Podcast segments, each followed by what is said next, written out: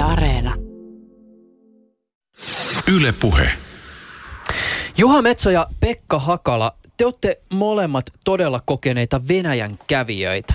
Ö, tulisiko teille mieleen jotain sellaista hetkeä, jossa te olisitte ajatelleet silloin tai jälkikäteen, että, että tämä on jotakin sellaista, johon tiivistyy nyt jotain tosi kulttuurisesti olennaista? Kulttu- No niin. No mulla ainakin tulee kulttuurista sille, sellainen hetki, kun tapa aika, tavannut aika paljon ihmisiä siellä ja ne niin kuin, se ajatusmalli heillä on, että eletään tässä ja nyt. Et me tällä puolella rajaa niin kuin periaatteessa ajatus on koko ajan, että sit kun. Että sit kun mulla on sitä ja sit kun on eläkkeellä. Mutta se hetkessä eläminen niin kuin Venäjällä, niin se on, se on jäänyt mulle koko ajan vahvasti mieleen. Ja tavallaan itsellekin on auttanut elää eteenpäin sillä, että taju, että nyt, tänään tai ei koskaan. Että nauti nyt tai et koskaan. Tuo on niin lupaa. historiallinen syy tavallaan, jos ajatellaan niin kuin, et, et, Neuvostoliiton aikana niin kuin sitä mahdollisuutta ajatella itse omaa tulevaisuutta. No sehän sitä ajatella, mutta ei sillä ollut mitään merkitystä, koska sulla oli niin kuin määrätty valtion puolesta, että mikä on sun elämäsi ura. Sinne hautaan saakka itse asiassa. Määräyskirjalla koulun jälkeen sinne minne käsketään. Totta kai tämä käytännössä jousti, miten jousti, mutta peruslähtökohta oli tämä. No mitäpä sitä siinä silloin ajattelemaan, se on ajateltu sun puolesta. Nyt on sitten taas 90-luvulla, kun Neuvostoliitto romahti, niin on tultu niin kuin taas täysin, täysin 360 astetta toiseen tilanteeseen, jossa niin kuin se tulevaisuuden ajatteleminen on ollut turhaa sen takia, koska kukaan ei tiedä, mitä tulee huomenna tapahtumaan. Ja, et, niin kuin toi sun, et mm. sitkuajattelu on ollut 80 vuotta mahdoton. Joo. Hei, avatkaa vielä jollakin tavalla konkreettisesti, että mikä se hetki esimerkiksi voi olla, jossa, jossa Su- Suomesta tullut sitkuttelija ihmettelee sitä, että no miten, miten se tavallaan ottaa ton jutun noin. Mulla tulee ensimmäisenä mieleen siis Oikeastaan niin tämä liittyy talouteen. Mä oon sen verran marksilainen, että mä uskon niin siihen, että talous on kaiken poh- pohjalla. Mä muistan kesällä 96 Karjalan Jänisjärvellä mä oon ollut nuoren Artjomin kanssa äh, tuota, äh, paistelemassa ahvenia nuotiolla järven rannassa. Ja mä sitten rupean miettimään, että tuossa on varmaan ihan hyvin kala tuossa järvessä. Ja se sanoi, että kyllä, että siinä on käynyt jo Suomen puoleltakin silloin tuota uistelijoita kuhauistelemassa. Ja Mä sitten ajattelin, että mitenköhän siihen niin luvat järjestyy. Se katsoo mua kuin hölmöössä. Se on yleinen järvi. että, että tota, tavallaan se niin kuin, sit on intiaani ajattelu, että tuota, ei se maa kenellekään kuulu eikä vedet. Mm. Että, tavallaan se on siellä niin kuin, koko järjestelmän ajattelutavan pohjalla. Mm. Mikä meillä taas 1700-luvun isojaossa niin kuin hävitettiin – koska silloin kaikki alkoi omistamaan maata. Mm. Sitten on niin hyvät ja huonot puolensa, mitä nyt kukin arvottaa. Mm. Onko Juha käynyt kalastelemassa? No, mä niin käyn sanotusti. Volatokalla useammankin kerran, mutta me oltiin viime kesän reportaarisin matkalla tuolla Venäjän Karjalassa, käytiin katsoa, kun siellähän on hirveästi sellaista viljelemätöntä maata ja lehmiä ei enää juuri missään, niin me etittiin oikeasti tällaisia ihmisiä, jotka niinku eläisi siellä. Niin ihan yksi löytyi Petroskoi-kupeesta. Mansikoit viljeli ja perunoita ja se kertoi siinä vaiheessa, kun Venäjä romuttui, että heille, he oli esillä sovhoisessa töissä ja heille annettiin niin kuin mahdollisuus ottaa tämmöinen palanen. Ja hän oli ainut, joka otti sen palasen ja alkoi sitten viljelemään. Muut, muut käytti muita korttia. Se, niin kuin, sit on jännä semmoinen, sekin on tietysti ulkokohtaista, mutta mä en niin kuin koskaan ollut kuullut tuolla Venäjällä, että joku sanoi, että mun ei kannata tehdä töitä. Että sekin niin kuin tällä puolella rajaa varmaan jos, jokainen meistä on kuullutkin semmoisen ajatusmallin, mutta siellä sä et kuule. Se johtuu tietysti siitä, että mitä sosiaaliturvaa sun muuta mm. joutavaa ei ole ja mm.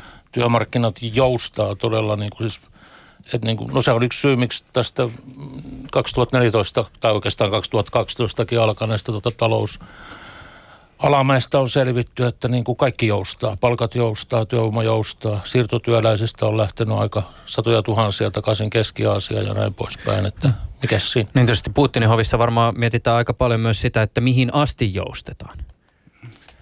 Terpeeni eli kärsivällisyys, siinä on se avainsana. Että kyllä mä uskoisin siihen, että Pietarinenhan sanoo helposti, jos joku ruikuttaa, että älä valita, isoäiti kesti piirityksen. Mm. Että et, sieltä lähdetään, että kyllä sitä riittää.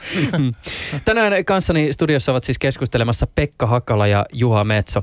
Hakala on työskennellyt pitkään Helsingin Sanomien toimittajana ja Venäjää hän on seurannut yli 20 vuotta.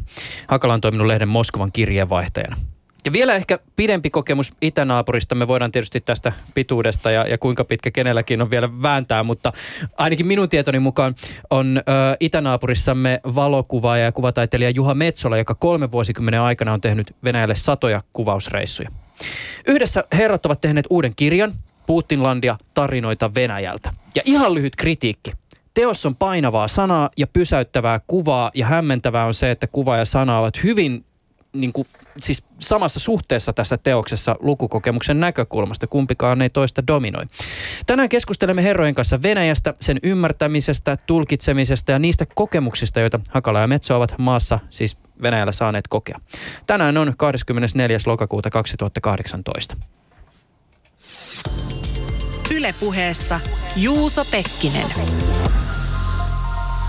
Kun me teemme tätä lähetystä, niin tulee kuluneeksi 16 vuotta siitä, kun Moskovan, Moskovan Dubrovka-teatterissa tapahtui Tsetseni-kapinallisten tekemä kaappaus. Tänään me itse asiassa elämme kaappauksen toisen päivän vuosipäivää. Kaappaus alkoi oliko se nyt 23. päivä nimenomaan. 850 ihmistä otettiin panttivangiksi tilanteessa, joka päättyi muutama päivä myöhemmin, kun Venäjän erikoisjoukot laskivat teatterin kaasua, joka tainutti teatterissa olevat ihmiset ja tappoi lähes 130 panttivankia ja kaikki kaapparit ammuttiin. Äh, muistatteko te tämän keissin? Mä muistan, mä muistan sen. Mitä, en mitä, paikalla kyllä. Niin, niin just. Mi, mitä, jäi, mit, mitä on mielessä?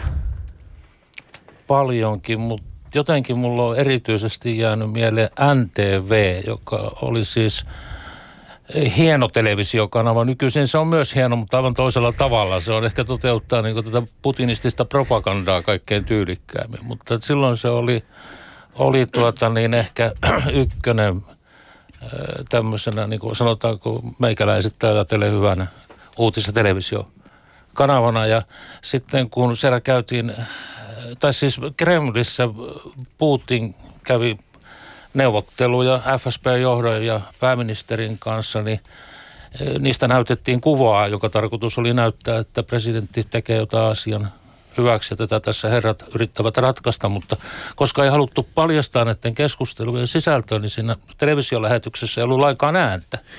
Ja, tuota, ja NTV teki sitten sen, että he palkkasivat huulilta lukijan, joka, joka luki herrojen keskustelut ja, ja tuota, ne laitettiin sitten tekstinä tulemaan siihen perään, että näin, näin tässä sanottiin. Ja tuota, siitä ei NTVlle sitten mitään hyvää seurannut sen jälkeen. Se oli yksi ehkä syy, joka, no varmasti oltaisiin Kuzinski, joka omisti Mediamosti ja NTV silloin, niin kyllä hänet olisi varmaan savustettu Venäjältä joka tapauksessa, mutta että ehkä tämä oli lisäsyy Putinin kiukkuun tämä huulilta lukeminen. No näin se muuten ihmisen muisti toimii, oudot jutut jää mieleen. Itsellä nyt kun miettii tavallaan tätä tapausta, niin jollakin tavalla visuaalisen mielikuvan on jättänyt esimerkiksi nämä uhrit, joita kannettiin tajuttomasti sieltä teatterista pois. Ja pistettiin ihan vaan tämmöisessä ihan perus, näyttää joltain niin kuin paikallisbussilta sinne sisään retkottamaan niille penkille ja odottamaan kuljetusta johonkin suuntaan. Ilmeisesti suuri osa tukehtui oksennukseen ja sitten oli ongelma vielä se, että sairaaloissa ei lääkäri, heitä veti useisiin sairaaloihin ja aluksi äh, FSP ei kertonut lääkäreille, että mitä kaasua oli annettu, että sitä heti tiedetty, että mikä se vastamyrkky ja lääke olisi, olisi ollut. Hmm. Eikö tässä siis taustakehyksenä ollut ö, toinen Tsetseenian sota? Siis eka alkoi vuonna 1994 ja toisen taistelut vuonna 1999, jolloin Venäjän presidentti Jeltsin nimitti pääministeri Vladimir, pääministeriksi Vladimir Putinin. Ja vaikka siis vuonna 2002 ö, suurimmat taistelut oli jo takanapäin, niin Tsetseeniassa käytiin jonkinlaista sisällissotaa. Mä en voi sanoa tuntevani Venäjän sisä sisäpolitiikan lähihistoria kovin hyvin, mutta ymmärtääkseni tämä Tsetsenian sota ei ainakaan haitanut Putinin etenemistä kohti sitä pistettä, jossa ollaan nyt. Niin, on hyvin paljon mahdollista, että Putin ei olisi noussut presidentiksi ilman toista Tsetsenian sotaa. Kyllä mä luulen, että se oli aika ratkaiseva, koska sillä hän sitten loi uransa. Hän pääministerinä 99 syksyllä aloitti sen – ja sillä oli silloin erittäin suuri suosio nimenomaan näiden kerrostaloräjäytystä ja terroriskujen takia, jolloin koko Venäjä oikeastaan halusi päästä terrorista eroon niin kuin keinolla millä tahansa. Ja, ja kyllä se suurin tekijä siinä Putinin nousussa oli, sittenhän on sitten tietysti heti salaliittoteoria, että no niin, Putin räjäytti ne kerrostalot itse, mm. koska hän tällä tavalla pääsi presidentiksi. Eikä tämä ole ollenkaan niin kuin sellainen marginaalinen teoria, vaan sanoisin, että tämä on ehkä vahvimpia salaliittoteorioita, joita Venäjällä nyt on viime vuosikymmeninä ollut. Ja aika monet uskoo siihen. Mä itse pidän sitä vähän turhan kirjallisena, se on niin kuin suoraan jostain romaanista, mutta mutta tota, kyllä siinä puolesta argumentteja on esitetty. Että ehkä yllättävämpää on se, että miten tavallisen venäläisen suhtautuminen asiaan en mä nyt tätä asiaa ole kysynytkään viime vuosina, se alkaa jo painua historiaa, mutta mm. aikoinaan reaktio oli helposti semmoinen, että, että saattahan se olla, että Putin räjäytti kerrostella, mutta entä sitten? Että niin kuin se, että tulee se nihilismi, joka ehkä tällä hetkellä vaikuttaa kaikkein eniten niin kuin Venäjän aatemaailmassa. Mä leikkaan tuohon vielä tuohon piiritykseen silleen, että jos Suomessa on joku tuolla piiritys, niin tännehän tulee kaikki maailman kriisiryhmät ja aletaan neuvottelemaan. Et siinä voi olla viikko tolkulla, mutta kyllä se mitä ollaan Venäjällä nähty ja koettu, niin kyllä se aika nopeasti, siellä ei neuvotella mitään. Se pannaan niin kuin hiljaiseksi hyvin nopeasti. Joo, kyllä erikoisjoukot nopeasti niin. paikan päälle. Et... Epäilen, että ehkä sillä Venäjällä on nyt ehtinyt Neuvostoliiton romahtamisen jälkeen tulla aika pitkä terrorikokemus ja ehkä meilläkin oltaisiin menty samaan suuntaan, jos täällä olisi paukkunut samalla tavalla. Mm. Niin se voi tietysti olla. Neuvotteluista muuten vielä sen verran, että mä katselin äh, eilen vanhoja kuvia tuosta Dubrokan teatterikaappauksesta ja vastaan tuli kuva, jossa väkijoukon keskellä tuolloin kiharahiuksinen nuori Boris Nebtsov seisoo. Äh, ymmärtääkseni Nemtsov oli yksi niistä monista henkilöistä, jotka kävi neuvotteluja teatterissa olleiden kaappereiden kanssa ja teidän tässä kirjassanne puhuttiin Putinlandia on luku, jossa käydään läpi vuoden 2015 helmikuun 27. päivän tapahtumia, jossa sitten kietoutuvat yhteen Boris Nemtsov, Putin, Tsetsenien Instagramia rakastava ja sieltä poispotkittu presidentti Ramsan Kadyrov sekä mahdollisesti Jordanian ja Ama- Arabiemiraattien johtajat. Pekka, avaa vähän tätä kuviota. No joo, se on tuota toimittajakollega, kirjailija Zigar, joka kirjoitti tämän Sia Kremlevski Raad, kaikki Kremlin, mikä, ei kun mikä se on suomeksi. No nyt menee oikasulkuun. Siis Otavan kustantama hieno kirja. No niin, just näin. tuota, hänellä, hän esittää teoriaa, hän on, oli noihin aikoihin kommersantin politiikan toimittajana ja, ja hän on kirjoittanut siis kirja, jossa käydään Venäjällä historiaa läpi.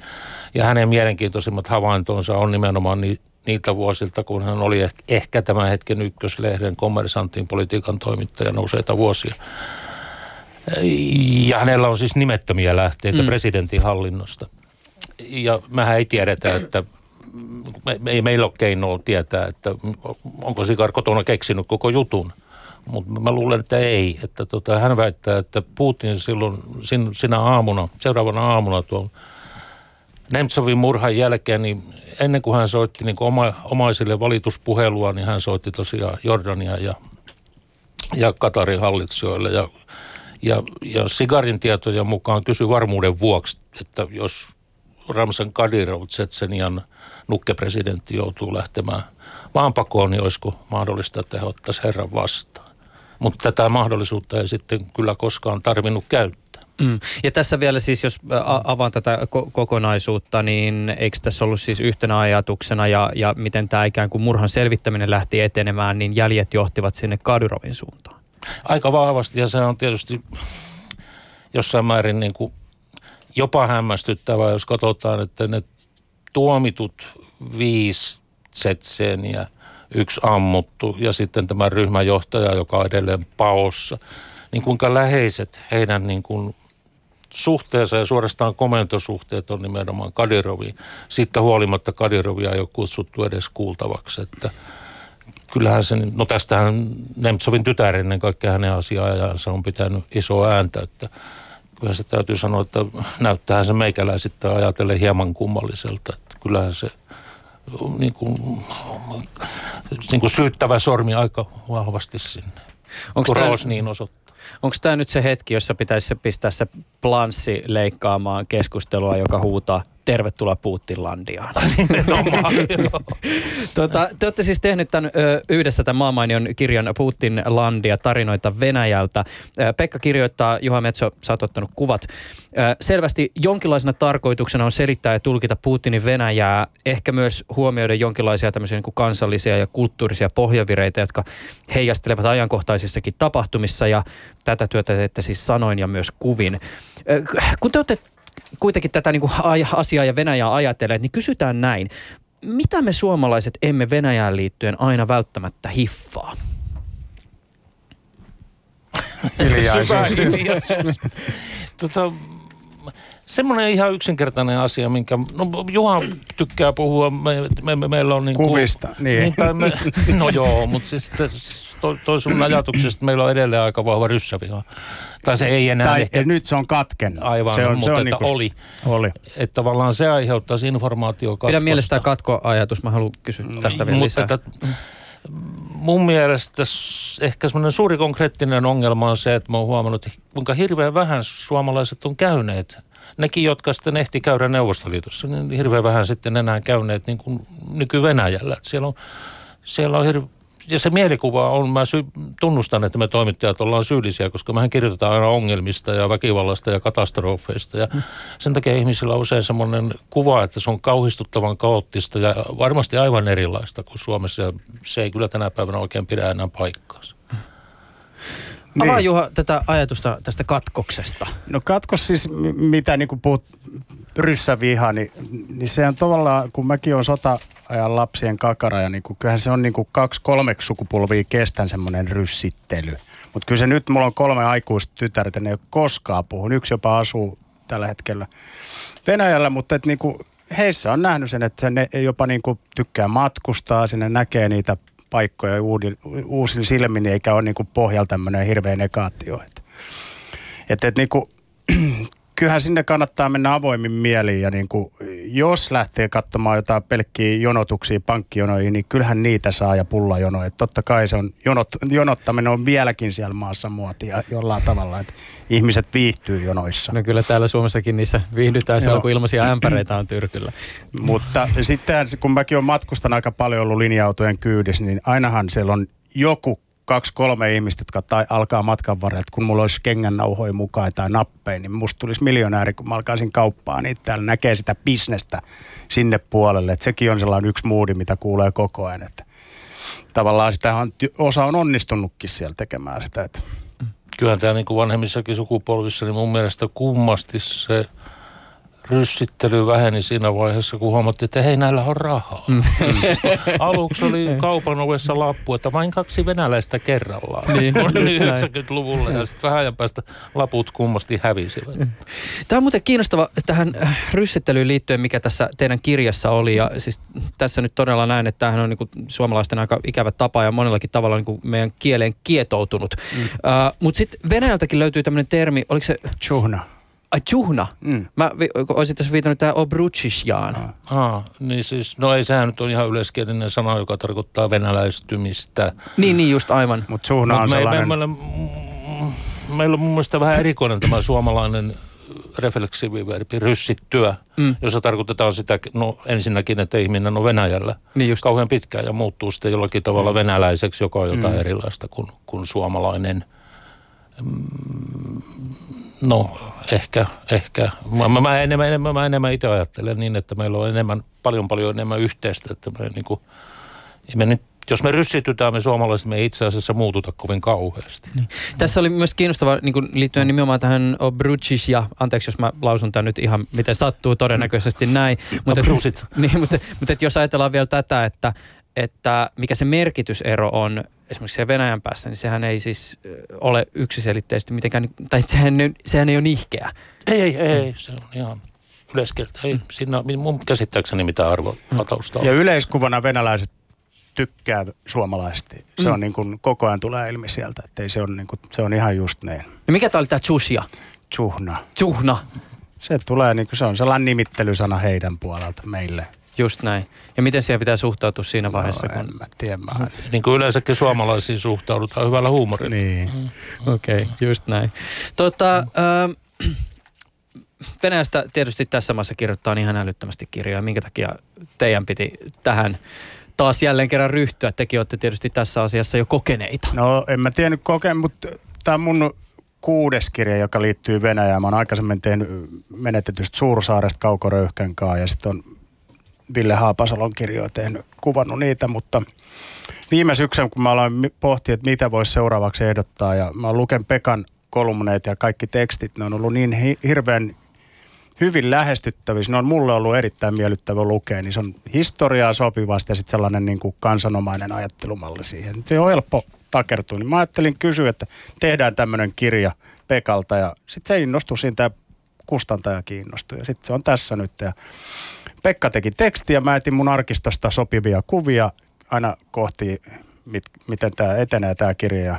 Paitsi tuo viimeinen luku on sitten tuommoinen klassinen yhteinen reppari Petso. Ja Putinin mä oon päässyt seitsemän kertaa kuvaan maa ja kaikki on ollut tietysti erilaisia tapahtumia. Onko se ollut paita joka kerta päällä? Joo. Ja tässä viimeisessä se tapahtuu noin. Ja meidän ensimmäinen kohtaaminen Pekan Pek- Pekan ja mulla ja Putinalla on ollut Helsinki-Vantaan lentokentällä. Joo, VIP-terminaali, öö, 99. 99. Oli vielä pääministeri silloin. Se oli ensimmäisen kerran käymässä, ensimmäisen kerran siis pääministerinä. Et kirja piti tietenkin johonkin rajata, niin ajateltiin, että tämä Putin landia ja Putinin valtakaus on aika hyvä slotti, niin kuin kertoo tämmöinen tarina sitten. Se on sinänsä hyvä kysymys, että mistä, että eihän Suomi län, niin sanotusti lännessä tehdään hirveästi, on tehty paljon – kirjoja, joiden aiheena on yksinkertaisesti Venäjä. Että mm. yritetään selittää, että mikä on Venäjä. Ja Suomessa mm. on oikein vahva perinne. Mäkin tein kymmenen vuotta sitten suuria sekava Venäjä, jolla on niin kuin sama, sama motiivi selittää, että mikä on Venäjä, miten sitä pitäisi ymmärtää. Että se on jännä, jännä genre olemassa – eihän me tehdä ruotsikirjoja mun mielestä, jossa pitäisi selittää, mikä on ruotsi. Mut, mutta että, että, Venäjällä tällaisia kirjoja venäjäksi tehdä, mutta tänään Suomessa on ja kirjamessuilla maassa Geissen käymässä, joka viimeinen tosi Venäjä ilman tulevaisuutta tulee suomeksi, niin mutta eihin se melkein lukee, niin se on, se on, se on hyvä kirja, se on niin parempi kuin maassa edellinen ja joka tarkoittaa, että se on todella hyvä kirja. Ja se on ihan, ihan vaikka hän on siis syntyjä venäläinen emigrantti, mutta siinä on ihan sama ajatus, se on Venäjä-kirja, se yrittää selittää, mikä on Venäjä. Tähän se, selittämiseen liittyen mulla jäi erityisesti mieleen, tämä oli mun mielestä hy, hyvä tiivistys, mutta tätä voisi ehkä jollakin tavalla niin kuin dekryptata. Täällä on tämmöinen lause tästä teidän Putinlandien teoksessa. Putinismin voittokulku olisi mahdotonta ilman Neuvostoliiton henkistä perintöä. Siinä mielessä Venäjä elää yhä jälkineuvostoliittolaista aikaa ja ilmeisesti tämä lause liittyy esimerkiksi siis näihin perinteisiin vastakkainasetteluihin idän ja lännen välissä. Joo, no joo, ky- kyllä mä enemmän ajattelin siis nimenomaan homosovjeettikusta, mm. eli sitä, kuinka 70 vuoden neuvostohistoria on muovannut ihmistä. Se, siis Gessen puhuu tänään Helsingin Sanomien haastattelussa. Saska Saarikoski tehnyt mainion niin, niin, niin, hän sanoo itsemurhainen terrorismi niin kuin verrattuna siihen, että kun, siis Stalinista. Mm. Et, et, niin kuin mikä se ero on niin kuin Hitlerin ja Stalinin välillä, että, että niin kuin Saksa hyökkäsi niin kuin vähemmistöjensä kimppuun, toiseuden kimppuun. Ja sitten oli tavallaan sodan jälkeen sitten, sitten pystyi pääsemään eroon sanomalla, että sori, tämä oli väärin, ei, ei toista saa kiusata. Mutta stalinistinen terrorismi oli taas niin kuin Gesseni sanoi, itsemurhaista terrorismia, että se on niin kuin aivan toinen, koska hyökättiin tavallaan, niin Venäjä, Venäjä hyökkäsi itsensä kimppuun. Ei se, siellä niin kuin valittu mitään vähemmistöä uhriksi, vaan se, se kuka joutui leirille, kuka telotettiin, niin aika pitkälle ihan tuommoinen sattuman tulosta.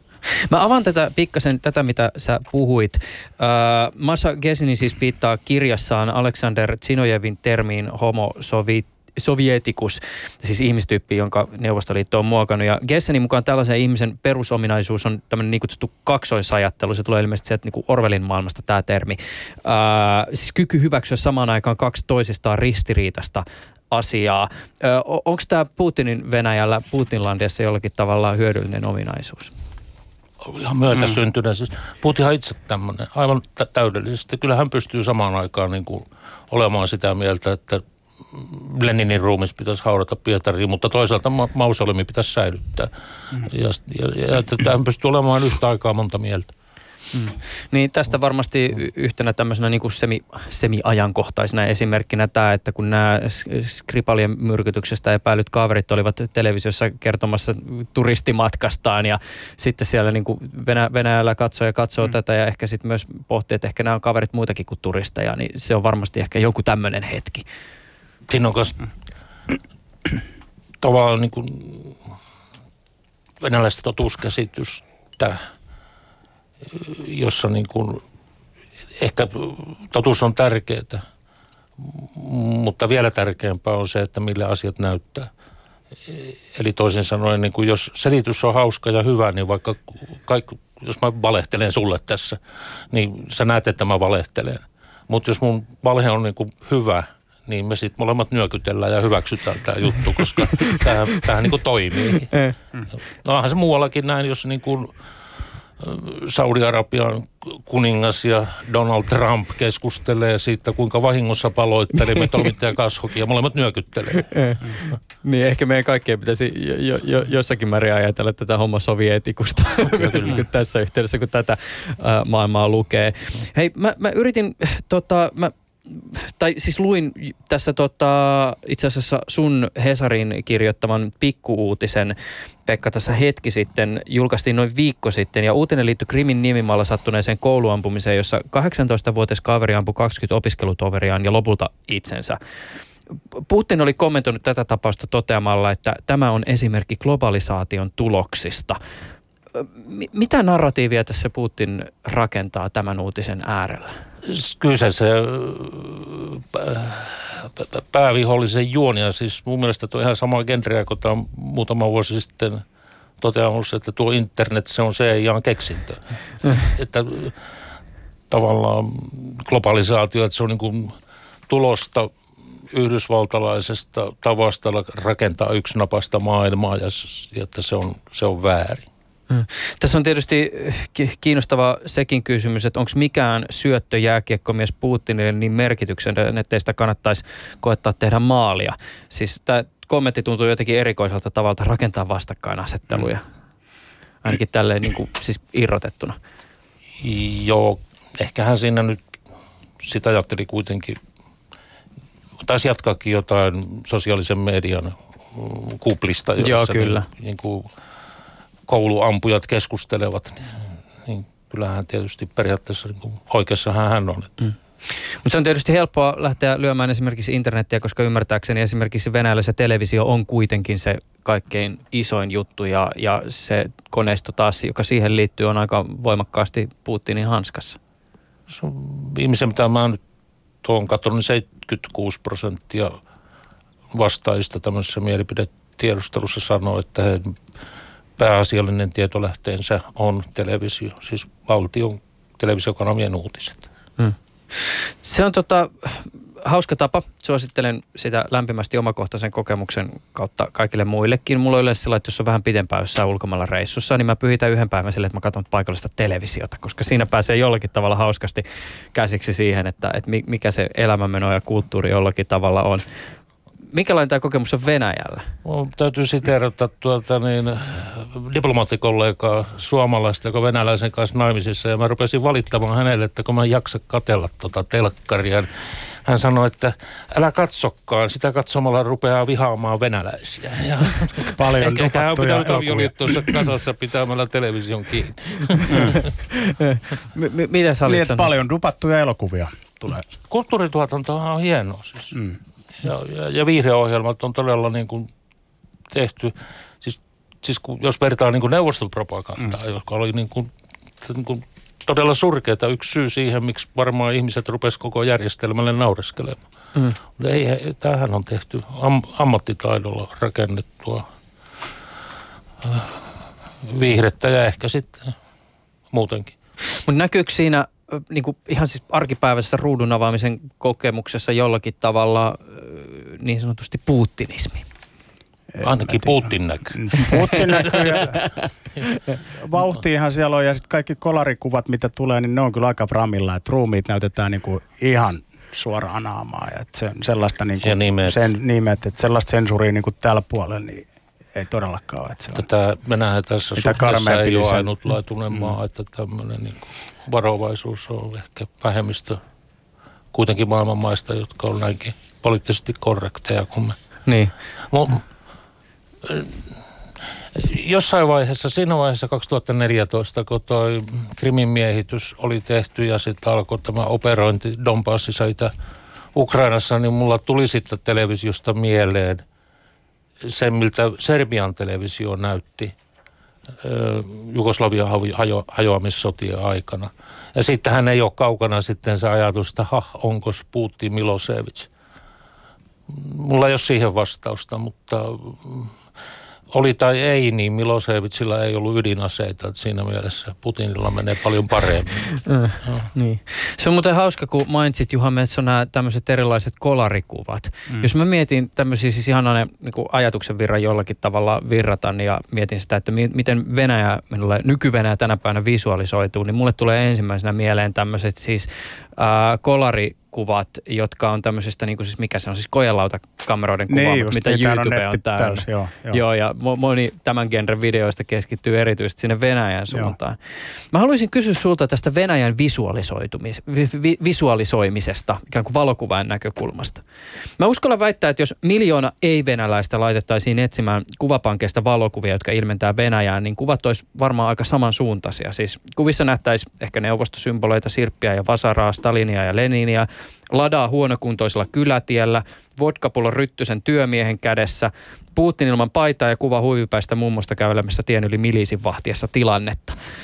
Mutta mi- mitäs sitten, jos nämä sama, samat miljoona ei-venäläistä laitettaisiin kamerat kädessä ympäri Venäjää kuvaamaan, niin olisiko tämä kuvasaldo samansuuntainen? En mä usko, ei, ei mun kuvasta ole ihan niin pulkkiin, mitä Ei, ja mä en, mä en viittaa siihen. mutta Toki tota, sielläkin sirppeä vasaraa ja putinismia on, mutta...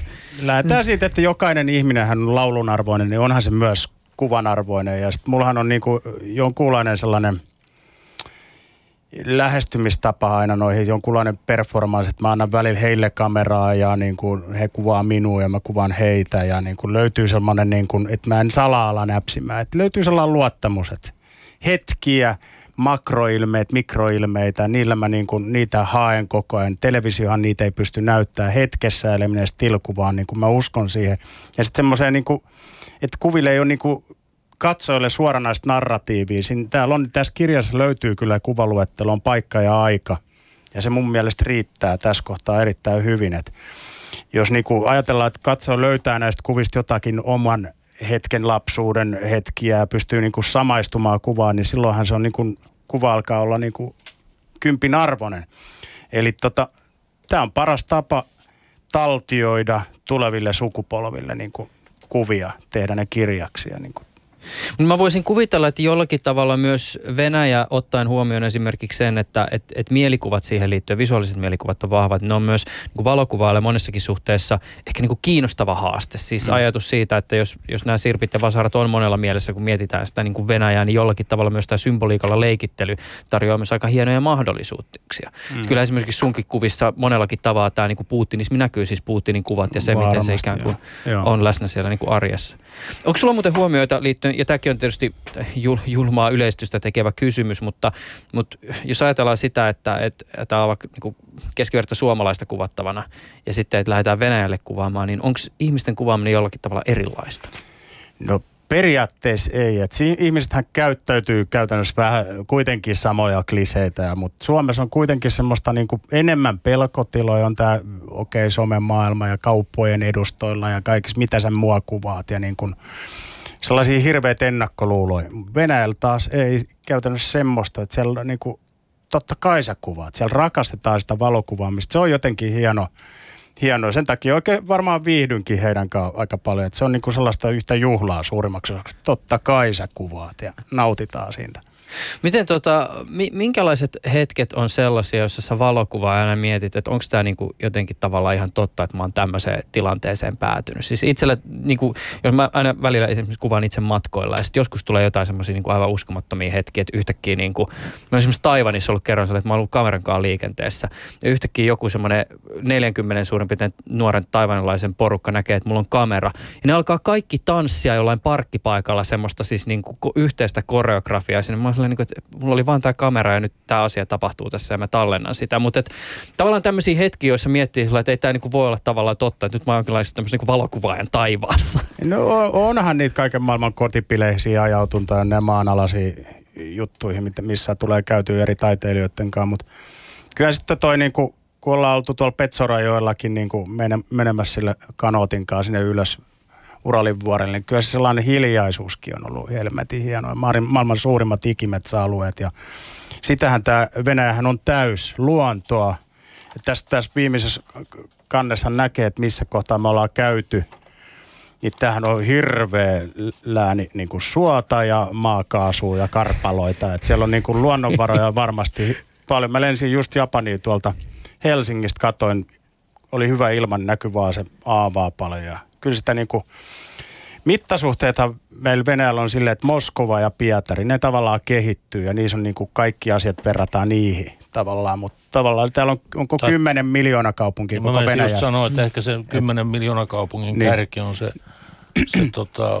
Missä tapahtuu ja mm. kuhisee, et, et, mutta et, maaseutuhan on aivan fantastista. Et siellä on niin kun sä meet sinne Karjalan Venäjällekin, niin kyllä mummot ja papat ottaa vastaan ja laittaa ruo- parasta ruokaa pöytään. Ja se vieraan varaisuus on todella hienoa. Ja sitten ne mais- laatokan maisemat, ne on aivan mielettömän upeat. Et niin kuin, et Suomessahan ei ole sellaista, Suomessahan on kaikki metsät hakattu. Kolme prosenttia on aitoa metsää enää. Muutkin siellä... puhuu kuin Linkola tästä. Että niin, toki, siellä, siellä, niin, luon, joo. toki siellä Venäjälläkin varmasti se tota, öljy- ja maakaasu keskittyvä bisnes, niin no, resursseja no, no, verottaa. Kyllä, kyllä, kyllä. Mutta sitten näistä talouspakotteista, niin miten, miten Pekka olet mieltä, kun kehittyykö maa niin kuin tekemään omaa tuotantoa vai mitä olet? Osittain se on se on yllättäen onnistunut. Mä luulen, että se on sellaiset asiat, jotka olisi kehittynyt muutenkin, ettei nämä pakotteet ollut mitenkään ratkaisevia. Maatalous. Siis maataloudessa oli jo ennen mitään pakotteita niin positiivinen kehitys pitkällä.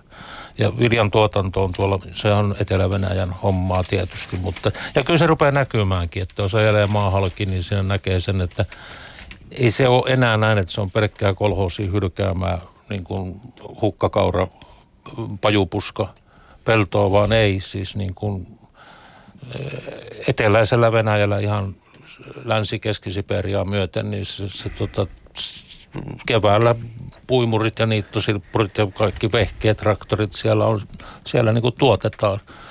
Ja kyllä se tietysti tämmöinen protektionistinen vastapakotesysteemi, niin onhan se nyt tietysti vähän auttanut sekin. Vaikkei se mun mielestä mikään perussyy siihen maatalouden elpymiseen ole sehän on iso, iso positiivinen muutos. Hmm. Studiossa kanssani ovat siis Pekka Hakala ja Juha Metso. Hakala on työskennellyt pitkään Helsingin Sanomien toimittajana. Venäjä on hänelle tuttu yli 20 vuoden ajalta ja, ja en tiedä sitten, onko Metsolla vieläkin tästä pidempi kokemus satoja kuvausreissuja takana siellä Venäjällä. Ää, mulla oli vielä tähän kuvaamiseen liittyen joku ajatus, ehkä se tulee vielä myöhemmin mieleen. No. Se, voi, niin. niin sen verran sanoa, tuosta kun sanoit niistä sirpeistä ja vasaroista, niin mm. kyllähän se maa edelleen on täynnä, siis kadunimiä myötä ja joka kaupungissa on ja kylässä on Ledinin patsas, Ledinin valtakatu. Mm, niin että tavallaan vallankumouksen symbolit on koko ajan läsnä, mikä mun mielestä osoittaa sitä, että sitä tilintekohistorian kanssa ei ole koskaan tehty. Se, niin, hän, nyt tuli tämä ajatus niin. mieleen. Tota, sen verran täytyy sanoa, että siinä vaiheessa kun liikenteessä ollaan muutenkin kuin ottamassa turistikuvia ja ehkä tämä kärki on enemmänkin journalistinen, niin siinä sitten taas huomaa myös toisaalta tämän niin kuin paikallisen kulttuurimaiseman lehdistöön liittyen. Ö, oliko se seura uutisoi tässä joku aika sitten, että teillä oli Juha Metso yhdellä kuvausreissulla tämän vuoden puolella hieman ongelmia paikallisen FSPn kanssa? Joo, no noit, noit tommosia tässä ura, uran varrella on aina sattunut ja niistä kyllä selviää, mutta jotkut matkat vähän pitenee. Me oltiin tuolla Karjalan Laatokalla etä, Etelärannalla, mentiin Lahden pohjasta, kysyy kaupunginjohtajalta audienssit, saataisiin haastatella häntä ja Outi Salovaara oli toimittaja, Lappeenrantalainen toimittaja. Mentiin sinne siellä sihteeri sanoi, että tulkaa tunnin päästä uudestaan ja sitten tultiin tunnin päästä uudestaan ja sitten kaupunginjohtaja oli paikalla ja se heitti meidät pellolle, että ei tänne vaan noin tulla. Että tänne pitää ilmoittautua aikaisemmin useita päiviä. No ei siinä mitään, lähdettiin pois ja mentiin tekemään vaneritehtaasta dokumenttia silloin. Iso vaneritehtaas avattu ja kuvattiin varmaan puolitoista tuntia ja sitten sit tuli FSP ja nappasi meidät pariksi tunniksi haastateltavaksi, että mitä täällä katsottiin kaikki jutut läpi. Sitten mm. päästiin jatkamaan matkaa. Mm. Mutta tämä on tämmöistä vähän varjopuolia näistä duuneista, mutta tällaisia haasteita aina tulee. Mm. Niistä pitää niistä selvitään. Onko sulla muuten Pekka jotain semmoisia kokemuksia liittyen toimittajana toimimiseen, missä sun työtäsi on yritetty venäläistä? No suoranaista estämistä mä en muista nyt heti Senhän voi tehdä niinkin, että se ei ole niin kuin, että työtä voidaan tietysti ihan niin kuin Suomessakin hankaloittaa. Mutta ja kyllähän se niin kuin FSP seuraa toimittajia, kuvaajia ja resursseja riittää ja budjettikaan ei ole julkinen, joten mikäpä siinä. Mutta tavallaan mä kuitenkin väittäisin, että suomalaiset pääsee helpommalla, kun sanotaan jo ruotsalaisilla, ja puhumattakaan sitä englanninkielisestä lehdistöstä, niin heillä on kyllä selvästi enemmän vaikeuksia. Mm. Et ehkä se on vähän niin, että ei meitä siellä oikein ihan oikeana ulkomaalla kuitenkaan pidetä. Että kyllä, että, mm. Ja sitä paitsi mitätön kielialue, että jos täällä huutelee vaikka mitä, niin entäs sitten? Niin. saako, toi, saako muuten toimittajana kiittää tota, siitä, että pääsee helpommalla Ville Haapasaloa? Saa. Mm. Se, tuli, se on, Ville on tehnyt hienoa työtä siinä mielessä, että niin kun se tulee hyvin monessa paikassa, kun sanoitte Suomesta, niin Ville, Ville. Mm. Kyllä. Just näin. Tota, mä tässä jo palaan hieman tähän niin kuin teidän pitkään kokemukseen, jota, jota te olette niin kuin tietysti päässeet Venäjällä keräämään ja myös liittyen ikään kuin siihen, että, että minkälaisissa asioissa teille on näyttäytynyt se, että, että kun aina sanotaan, että historia toistaa itseään, niin jotenkin hahmotetaan tapahtumia tämmöisen niin kuin syklisen kierron kautta, niin mikä on semmoinen niin venäläinen luuppi, joka teidän kokemuksenne mukaan teidän koko venäjäsuhteinen ajan on jauhannut jauhamistaan ja josta tietyllä tavalla siellä ei ikään kuin pääse eroon? Tämähän se olisi. Tämä miettii luuppi, josta ei pääse eroon. Jos ajatellaan sillä, että yhdessä päässä on ne asiat, jotka ovat muutoksessa ja sitten toisessa päässä sellaiset asiat, jotka eivät muutu, niin mm-hmm. mikä eh- ehkä kuuluu näihin jälkimmäisiin? Ehkä se FSB kuitenkin on se, joka ei muutu mm-hmm. lähtökohtaisesti. Mm-hmm.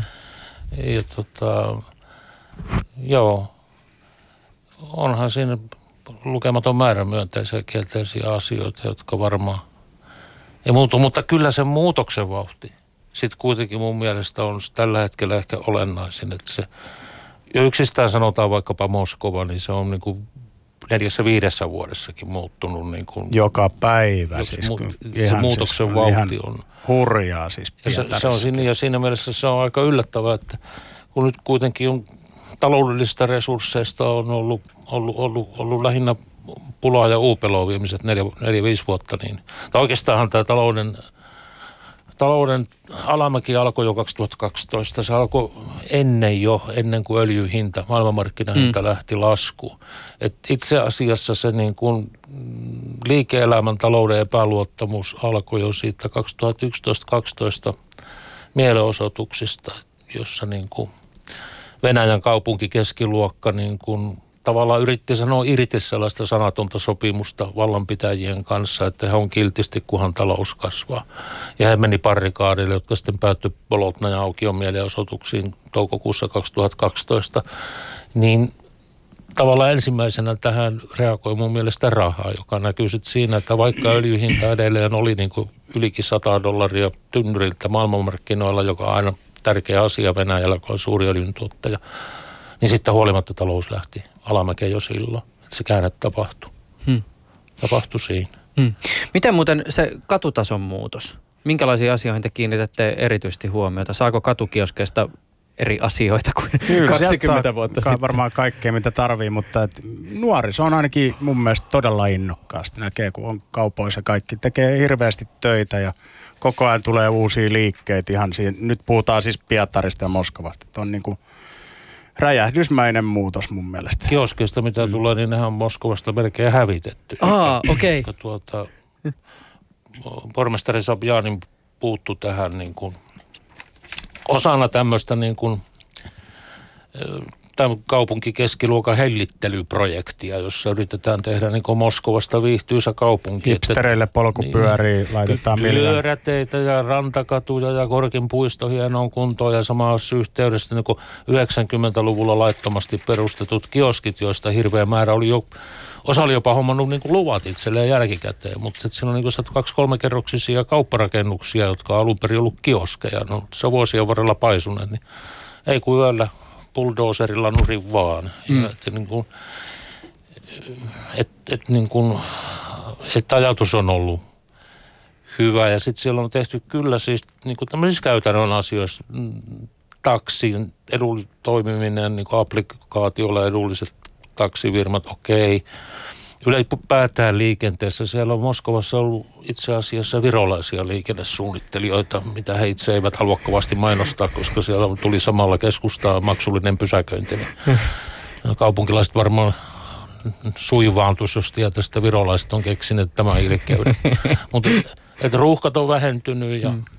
ja sitten julkiseen liikenteeseen on panostettu todella paljon uutta kehärataa mm. ja sitten tuo kulttuurimuutos, mun mielestä se on erittäin kiinnostava. Mä käyn aika paljon näyttelyissä ja näyttelyavajaisissa Pietarissa, niin siellä on niin nuoriso on niin todella niin kuin, että kun mä oon jonkun verran ollut New Yorkissa ja Pariisissa ja näissä Berliinissä, nehän on ollut niin kuin Suomesta ne katsottuna superpaikkoja tai, taiteilijoille, mutta kyllä mä näen Pietari paljon mielenkiintoisempana sitä kuhinaa ja kohinaa on paljon enemmän kuin näissä huippukaupungeissa, mitä puhutaan, että niin kuin, että se ei ole pelkkää mitään Varhal-parodiaa, niin kuin, mm. että sitäkin on ja ne on käynyt, niillä on pitkät perinteet maalata hienosti, on osaa todella hyvin, mutta siellä on niitä todella tekijöitä, jotka niin kuin luo uutta.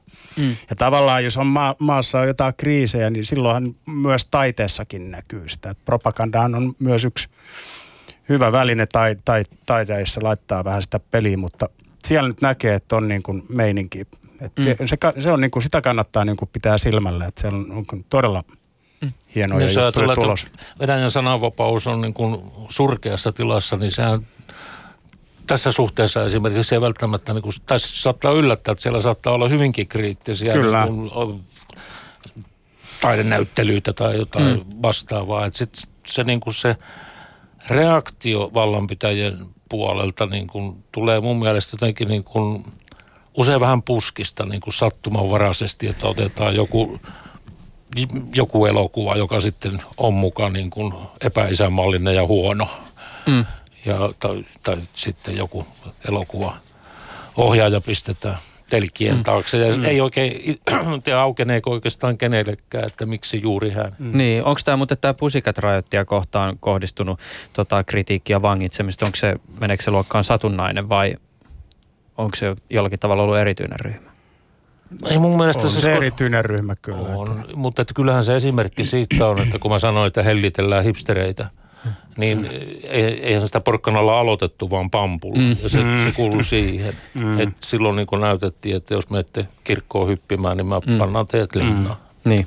Tota, äh, mä voisin tästä nuorisokysymyksestä vielä ottaa kopin ja äh, palata ehkä tähän, kun me puhuttiin tästä jälkineuvostoliittolaista todellisuudesta ja siitä, miten Putin, putinismi sitä hyödyntää.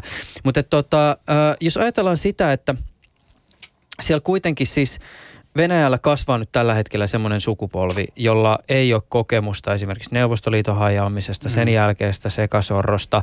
Tietysti tarinat elää yli sukupolvien ja, ja kokemukset siirtyy isältä pojalle ja näin poispäin, mutta että minkälaisen vaikutuksen tämä uusi sukupolvi, jolla ei ole sitä kokemusta siitä Neuvostoliiton niin, elän, elän koko niin kuin elämän Putinin vallan aikana. Niin, niin aivan. Oli niin, Suomessakin aikoinaan Kekkosen valtakaus oli hirveän pitkä. Ihmiset eli niin kuin... Niin just näin, mutta mm. mikä tavalla niin kuin vaikutus ikään kuin tämän kokemuksen puuttumisella ehkä sitten niin kuin tulevaisuudessa tulee olemaan? Se on ihan erilainen jengi, mutta että, siis meillä jotenkin niin kuin läntisessä keskustelussa näkyy usein semmoinen toiveajattelu, että minkälainen se Venäjän pitäisi olla, niin sitten vähän niin kuin sen mukaan niin ennustellaan, niin että kyllä sieltä varmaan tulee uusi sukupolvi, joka niin kuin äänestää Aleksei Navalnia ja on demokratian ja liberalismia, vapauden ja kaiken puolesta kyllä niitä on, on, on ihan rohkeasti esillä, mutta on siellä toisaalta myöskin niin kuin ihan toisen, to, tasan toisinpäin ajattelevia samanikäisiä mm. ihmisiä, että Nolev Kudkov siis tämän riippumattoman Levada-tutkimuslaitoksen johtaja kommentoi mulle jossain välissä, että, että ne on niin kuin – täysiä zompejahan niistä tulee, kun ne on putinilaisella propagandalla kyllästetty. Et siinähän on se vaara, että se seuraava sukupolvi jakautuu kahtia. Niin. Siellä, siellä niin kuin on todellakin kaksi eri leiriä, jotka on täysin eri mieltä kaikesta. En mä tiedä. Sehän on aika paha skenaario, koska sitten aletaan niin kuin valumaan kohti seuraavaa, seuraavaa yhteenottoa. Mutta mm. keskiluokkahan on hirveän nuori siellä. On. Siis. Mm. Mutta toisaalta niin, aivan, niin minä, minä olen, jos meillä sanotaan 55-vuotias on työmarkkinoilla vanha, niin siellä kyllä 45-vuotias on. Mm. Mm. Mun täytyy yksi tämmöinen ajankohtainen nostaa esiin, ja tämä liittyy sitten taas tähän kysymykseen tästä niin kuin historian ö, syklisyydestä. U- uusi kylmä sota tuntuu olevan jonkinlainen tämmöinen ik- ikiliikkuja siinä suhteessa, että merkkejä siitä ja se alkamisesta julistetaan harva se päivä, milloin minkäkin jutun yhteydessä. Mutta nyt varmaan niin kuin uusimpana tähän tematiikkaan kytkeytyy uutinen, ö, jossa Yhdysvaltojen presidentti Donald Trump uhkaa vetäytyä kylmän sodan aikaisesta keskimatkan ohjuksia säätelevästä INF-sopimuksesta. No suoria yhteyksiä ei voine Venäjä Venäjän ja USAn historiallisen nokittelun vetää, koska tässä nykykuviossa entistä merkittävämpää roolia näyttelee Kiina ja sen varustelu. Mutta et, m- mitä te tässä näette? Mä tiedän Pekka, että varmaan teidän toimituksessa katseet kääntyy sun suuntaan, mutta mä en tiedä, miten paljon sä oot ehtinyt tätä ajatella. En, en, en kyllä kovin paljon, mutta mua, siis Trump jaksaa hämmästyttää, koska mä, mä, mä en keksi minkä takia hän tällaisen niin kuin tempasee. Mm että mikä, mitä se voittaa tällä. Ei, ei mä en keksi yhtään mitään. Mistä ne siis, varmaan venäläisetkin miettii. no, jos puhutaan niin ohjuksista, joilla voi ampua 500-5000 kilometriä, niin mihin hän ajatteli sellaisilla ampua? Mm. Meksiko? e, tai, tai jos ajatellaan, niin kuin, jos hän niin kuin Kiinaa tässä vastustaa, niin mihin se Kiina sellaisilla voi ampua? No Venäjälle. Voisi ehkä vähän tai mihin, Intiaan. Mutta että mitä, mikä se niin Trumpin motiivi tässä on, niin mulla on täysin epäselvää. Tässä on käynyt jostain syystä tämä asia on niin kuin, nämä on ollut, ehkä siinä on Amerikan sisäpolitiikka, Yhdysvaltain taloudelliset asiat tärkeimpiä. Trump yrittää ehkä pelastaa sikäläistä asetteollisuutta tai jotain muuta vastaavaa, mikä mulla on vähän hämärää. Tai mm. sitten kysymys on vaan niin kuin pelkästään esiintymisestä, niin kuin suosion nostamisesta, kannatuksen vahvistamisesta mm. niiden ihmisten keskuudessa, jotka jo ennestään kannattavat häntä. Että mä niin kuin mitään todella konkreettista näe. Ja tässä käy niin, että, että Putin pääsee keräämään niin kuin hedelmät osoittamaan, että tyhmä pahis ja minä olen älykäs hyvissä. Hmm. Mutta kiinalaisia turisteja on tällä hetkellä valtavasti Pietarissa. Joo, ja joka paikassa. Mutta tota, siitä kun oli jalkapallo, jalkapallokisat oli tuossa noin, niin se oli kyllä putsattiin hienosti kaupunkia. Ne meni aivan valtavan hienosti ne kisat. Et mä en kuulu keltään, joka olisi nähnyt jotain negatiivista niistä kisoista. Se oli niin kuin varmaan markkinointiarvo oli sillä, niillä kisoilla Venäjällä hirveän suuri. Niin, se on aivan varmaa. Mä, mä palaan, palaan pikkasen vielä tähän niin kuin Putin ja Trump-akselille mm, ja heitän ilmoille mutusteltavaksi tällaisen ajatuksen, jota on pohdiskellut. Siis liittyen siihen, että mitä Putinilla ja Donald Trumpilla on ehkä yhteistä, muutakin kuin Helsinki. Tota, y- y- yksi langanpätkä, jota ehkä itse voisi lähteä seuraamaan, liittyy molempien herrojen pyrkimykseen kontrolloida ja vaikuttaa siihen, miten todellisuus tulee aistittavaksi tai sanallistetuksi. Putinin televisio toki pyrkii varmasti tuottamaan tietynlaista kuvaa todellisuudesta ja varmasti ajatuksena on se, että, että kun jotakin asiaa jauhaa tarpeeksi kauan, niin voi olla, että lopulta sitten todellisuus vääntyy myös siihen niin kuin haluttuun asentoon. Sanoista tulee siis todellisuutta. Donald Trump tuntuu haluavan myös, että hänen sanansa muuttuvat lihaksi. Siis kun Yhdysvaltojen presidentti suoltaa vaihtoehtoisia faktoja, puhuu vaikkapa siitä puhtaasta hiilestä, niin ehkä presidentti miettii, että kun asiaa vaan toistaa tarpeeksi monta kertaa, niin yksi aamu hiilestä on todella tullut puhdas energiamuoto. No niin. Ostatteko yhtään tätä analogiaa? No joo, kyllä se ehkä noin, noin, noin toimii. Mä ajattelin vaan Putinia nimenomaan versus Trump, että – Putin aloitti presidentti kautensa tai oikeastaan kampanjansa, koska hän oli, oli vielä pääministeri 99 syyskuussa, jolloin hän, hän ö, päästi suustaan tämän tsetseniterroristeja koskevan lausunnon, että jos yllätämme heidät toiletissa, niin sinne paskahuusiin heidät liiskaamme. Mm. Ja, ja, ja tavallaan niin kuin hän muutti kerta heittolla aika paljon niin kuin tätä venäläistä poliittista kielenkäyttöä, toisi siihen tämmöistä alatyyli ylätyylin yhdistelmää ja niin sanottuja kriminyymejä, eli, eli tämmöistä rikollislangin kielenkäyttöä. Mm.